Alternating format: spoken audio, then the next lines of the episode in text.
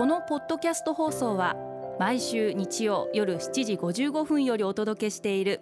毎日に夢中、感動プロデューサー小林翔一を再編集した特別版です。放送で収まりきらなかったアルビオン社長小林翔一さんが大切にしている感動のポイントをどうぞお楽しみください。アルビオンの小林翔一です。また会いたいと思える人って感動じゃないですか。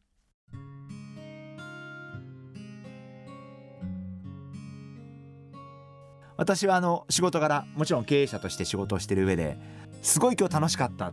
なんかすごくためになった、あ、また小林さんと会いたいなって思われるようにしたいなというふうに思っています。まあ、そのためにその方の経歴を調べますし、まあ、分かる範囲の中でご興味がありそうなことを調べてみたりもしますし、そのための努力って惜しまない方がいいんじゃないかな、そんなふうに考えてます。初めて会う方にはやっぱりいかに自分を、あるいは自分の会社をどういうふうに理解していただくかっていうこともすごく大切なポイントになるんで、まあ、割とこう紙でさんまいかよんまいぐらい何か相手にとって響きそうな情報を持って、でえー、話のスタートで話のスタートからすごい盛り上がった場合にはあえてそういう紙は出しません。話が前に進まないなと思った時にはちょっとそういう資料を出してみて、あのうちの会社ってこういう会社なんですよとか、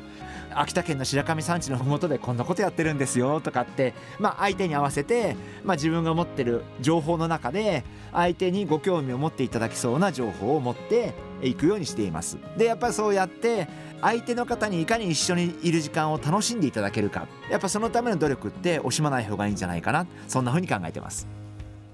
リスナーの皆様もやっぱり相手の方のお立場だったり、その方に合わせて話をしてあげることがすごく大切かな。そうしたら絶対相手も、あ、今日は楽しかったってなるはずですから、やっぱりそういう姿勢が絶対相手は評価してくださると思うんで、やっぱそういうことが大切なんじゃないかなと思います。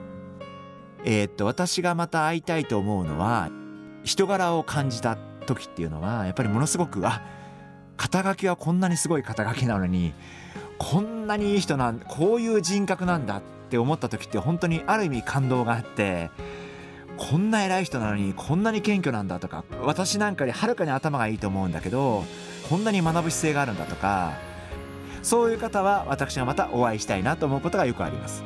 相手に楽しんでいただこうと思ってれば、その人となりが相手に伝わりますんで、まあ、そういう人としての姿勢、そういうところが一番大切なんじゃないかな、そんなふうに考えてます。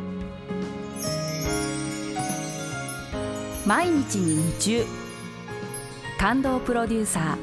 小林翔一。明日からのいっしゅうかん、感動することから始めてみませんか。